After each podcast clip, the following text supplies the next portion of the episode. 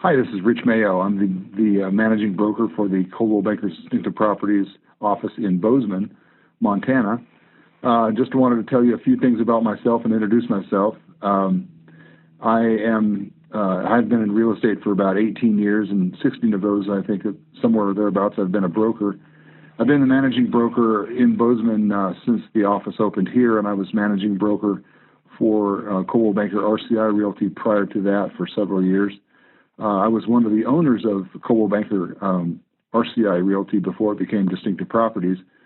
Um, I'm uh, involved with uh, the uh, governance portion of real estate. I'm the state president for Montana for the Montana Association of Realtors.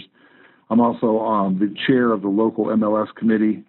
I'm the uh, I'm on the forms committee at the state level. I'm on association management at the state level, the executive committee at the state level, and I'm also on uh, membership policy and board jurisdiction committee at the national level, and on the board of, on board of directors uh, uh, as well.